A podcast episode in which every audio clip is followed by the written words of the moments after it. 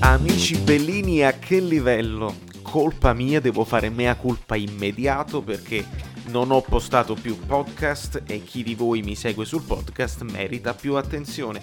Colpa mia, colpa mia. Io sono Valerio Fluido, questo è il podcast di Caffè Napoli 1926 e perché non ho postato più podcast? Perché mi sono concentrato tantissimo sui video su YouTube, quindi vi invito a seguire il canale youtube.com slash Caffè Napoli 1926 con il 1926 che è a numero ovviamente e da YouTube si parte per farvi sapere che ho cominciato delle collaborazioni su YouTube con youtuber anche importanti e famosi. Io sono il più piccolino a livello di iscritti eh, con i nostri 3.000 e passa al momento, ma ci sono youtuber da 100.000 che mi stanno chiamando per partecipare alle loro live e ne siamo onorati.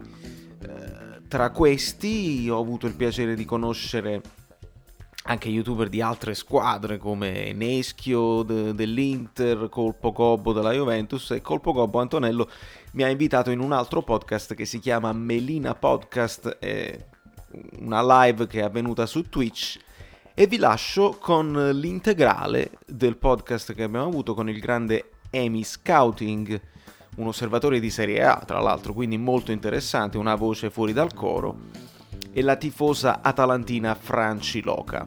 Quindi vi lascio al eh, Melina podcast integrale e vi rimando al canale YouTube per il resto degli approfondimenti. Ci avviciniamo alla Real Sociedad. Il Napoli ha cominciato molto bene in campionato, però in Europa poi ha steccato e poi in campionato ha fatto di nuovo molto bene e adesso dobbiamo confermarci in Europa League perché altrimenti è dura.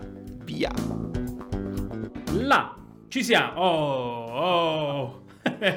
Ci siamo fatti attendere, no? Lasciamo i nostri ospiti, no? All'autopresentazione, perché qui... Qualche l'autopresentazione, esatto. qua non vi presentiamo, quindi... Valerio, ciao Vale. Ciao Antonello, ciao Amy Scouting, non... Eh, Antonio, Antonio. Antonio, va bene. No, Emilio, Emilio. Emilio, Emilio. Che bastardo. Ti chiamerò Antonio per tutta la live, lo sai. Me lo merito. Io sono Valerio Fluido, in questo momento a New York da una decina d'anni in realtà, tifoso del Napoli, canale YouTube Caffè Napoli 1926 e come dicevo anche ad Antonello, visto che la musica, il mio lavoro sarebbe fare musicista, ma la musica è un attimo in stand by causa l'andamento pandemico si fa lo youtuber e si parla del Napoli perché sono un appassionatissimo della tattica e di tutte le cose del campo. E oh, hai trovato sopra uno che fa, adesso io ti spiego, ti presento Emilio perché non ve l'ho presentato. Sì. Noi ci siamo conosciuti nella live di Neschio. Eh, Emilio è un osservatore di Serie A, cioè lavora per una squadra di Serie A. Quindi fa corsi anche di, di match analyst, eh, corso osservatore e quindi potete e possiamo, potete chiedere qualsiasi curiosità e potete discutere di qualsiasi curiosità.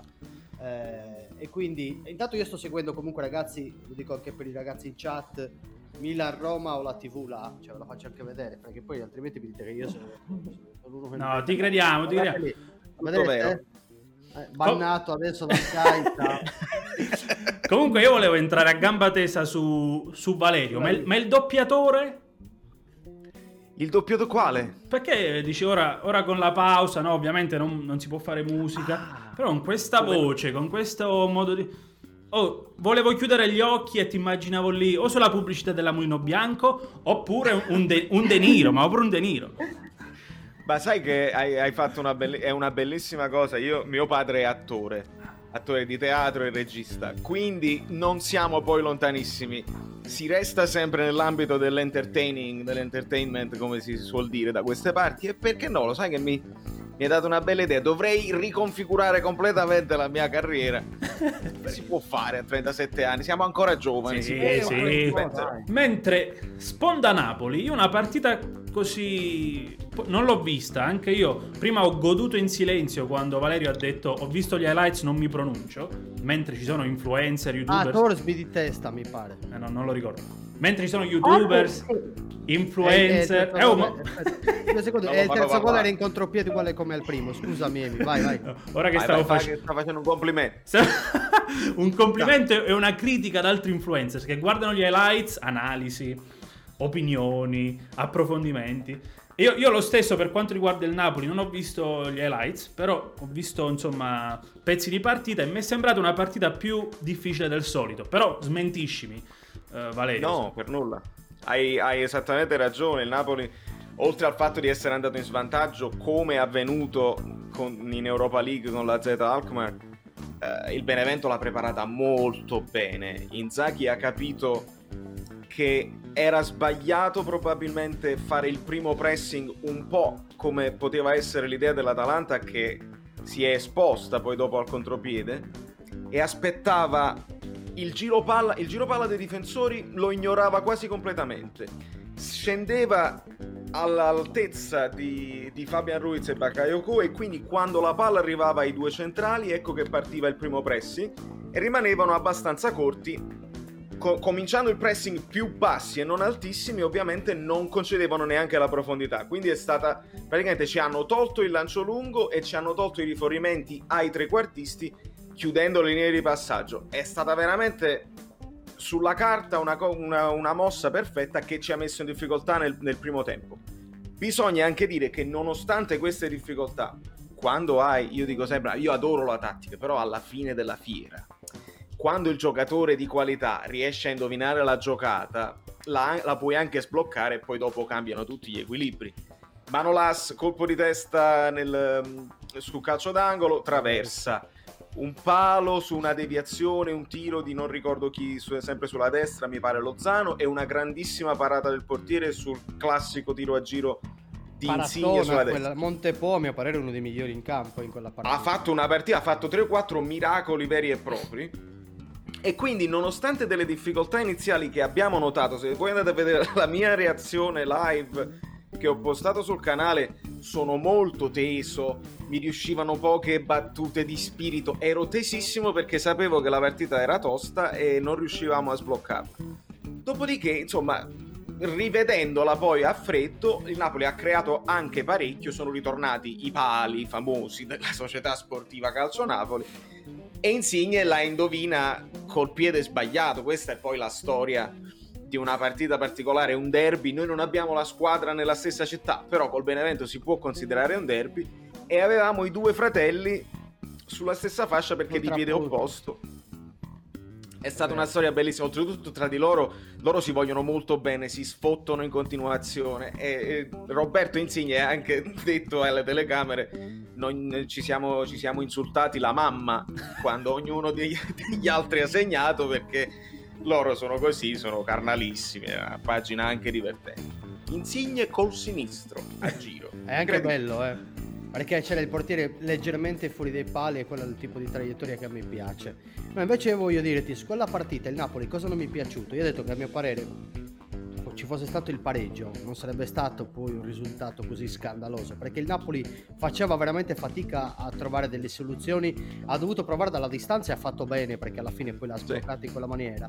C'è nell'azione anche del gol di Insigne che Montepò sclera con i suoi difensori che sono in un momento eh, galvanizzati dall'azione difensiva precedente e gli dice vai subito su Insigne. Insigne là si trova solo calcio in porta e segna la roba che a mio parere anche vi ha penalizzato in attacco è la sovrabbondanza di persone dentro mm. l'area, troppi uo- portano dentro troppi uomini e fai fatica a sbloccarla. Là o c'è quello là che è bravo, ti salta l'uomo, riesce a calciare e te la sblocca, altrimenti secondo me un 4 eh, attaccanti, quasi tutti dentro l'area. Riempire troppo l'area, a mio parere, se, se, la squadra è schiacciata, ti porta ad intasare tanto gli spazi davanti alla porta e fai fatica a concludere, se non con soluzioni da fuori. Quindi alla fine direi che, che, è andata abbastanza bene. Primo tempo, loro hanno giocato bene perché c'era Caprari che riusciva a deludere un pochettino il pressing e provava l'iniziativa sì. individuale. Tolto lui, la cagata l'ha fatta Inzaghi là, poi non so, magari era morto. Caprari avrà avuto. No, no, no, Caprari è uscito anche incazzato, incazzatissimo. Incazzato. Lo guardava, l'ha guardato per tutta, per tutta, la lunghezza del campo.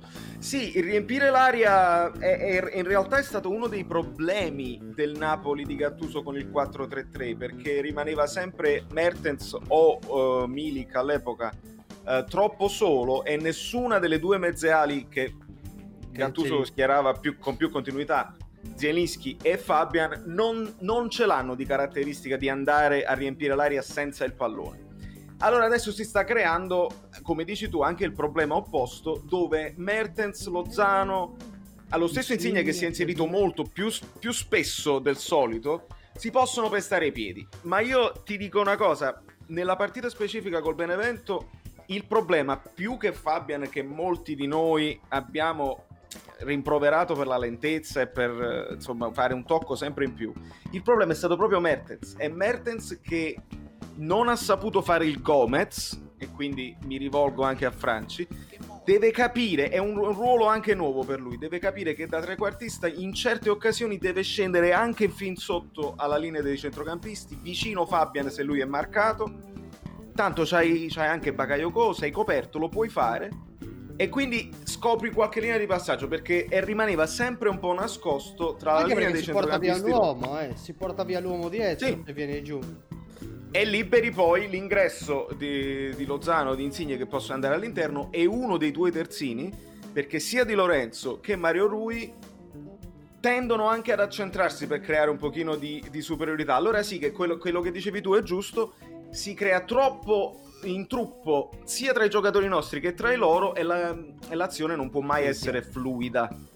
C'è stata un'azione di un cross, colpo di testa, testa di nuovo, un casino, un batti ribatti, ma più e più volte. Cioè, alla fine le partite importanti e toste, come quella per esempio giocata dal Napoli col Benevento, se la porti a casa pur non brillando, soprattutto con l'impegno di Coppa precedente che comunque sulle gambe si fa sentire, piaccia o non piaccia, è sempre tanta roba. Cioè la Juventus quando ha vinto i campionati di vittorie e zozze eh, ne ha una caterva, probabilmente un buon 30-40% a momenti, eh. quindi è tutta, tu, tutto grasso che cola che cola. Io agli... agli ospiti vorrei chiedere.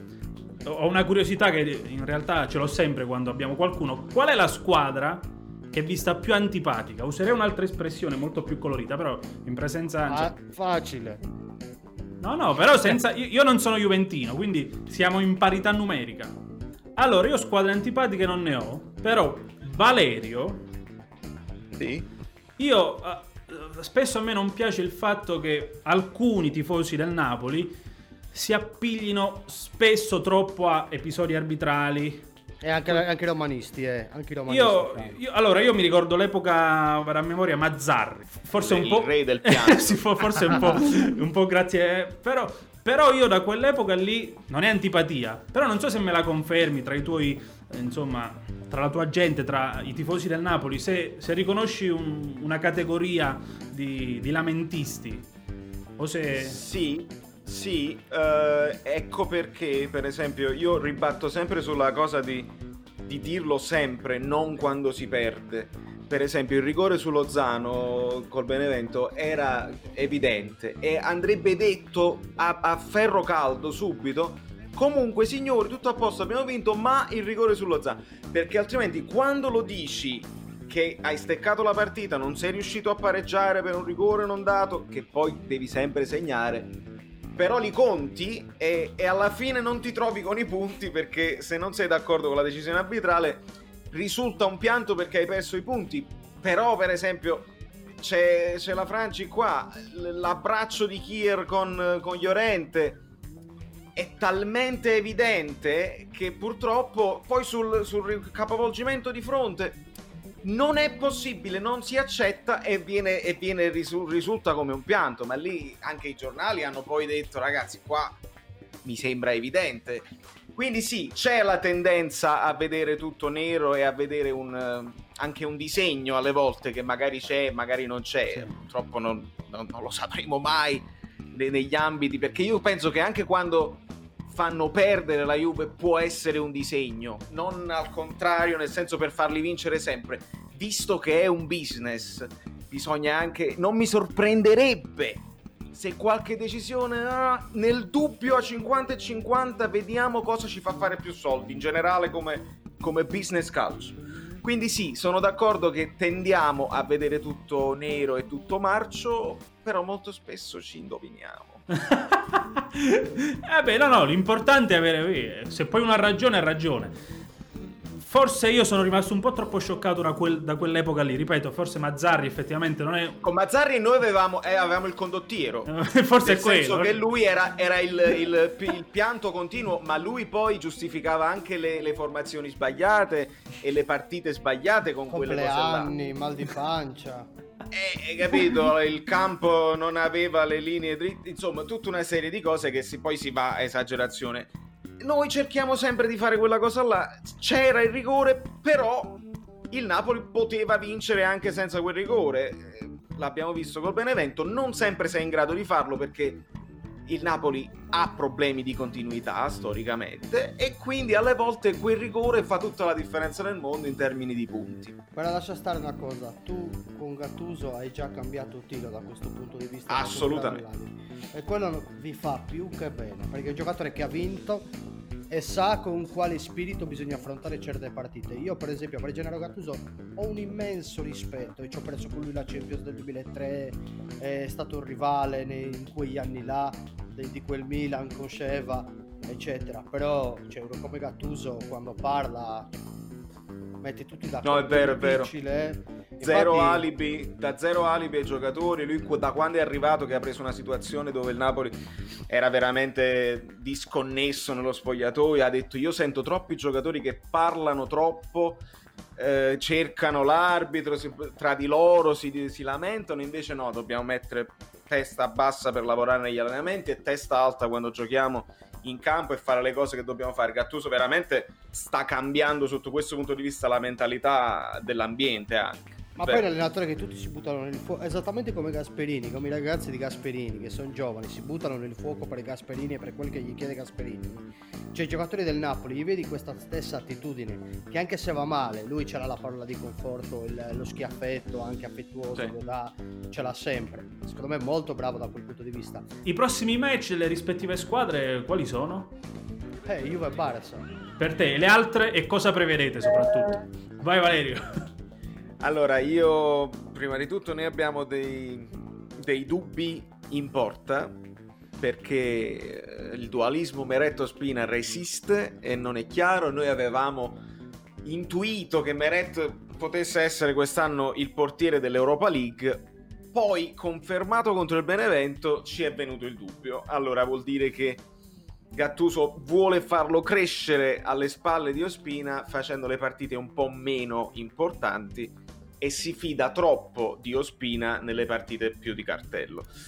Ripeto quello che sto dicendo da quando è arrivato Gattuso, non credo sia una scelta di Gattuso dettata dalle caratteristiche di Ospina che gioca meglio con i piedi, no, perché Gattuso al Milan faceva giocare Donnarumma e non Reina e Reina era il, il migliore interprete del gioco con i piedi che abbiamo visto in Italia negli ultimi anni.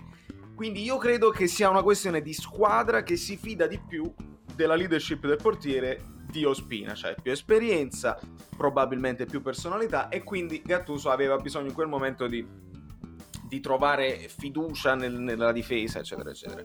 Quindi credo che si partirà con Ospina, credo che si ritornerà a fare i titoli sul giornale, ah Meret, eh, patrimonio del Napoli, non viene sfruttato il quale Meret ha salvato il risultato al 97esimo contro il Benevento. La parata sull'ultima calcio di punizione di Sau.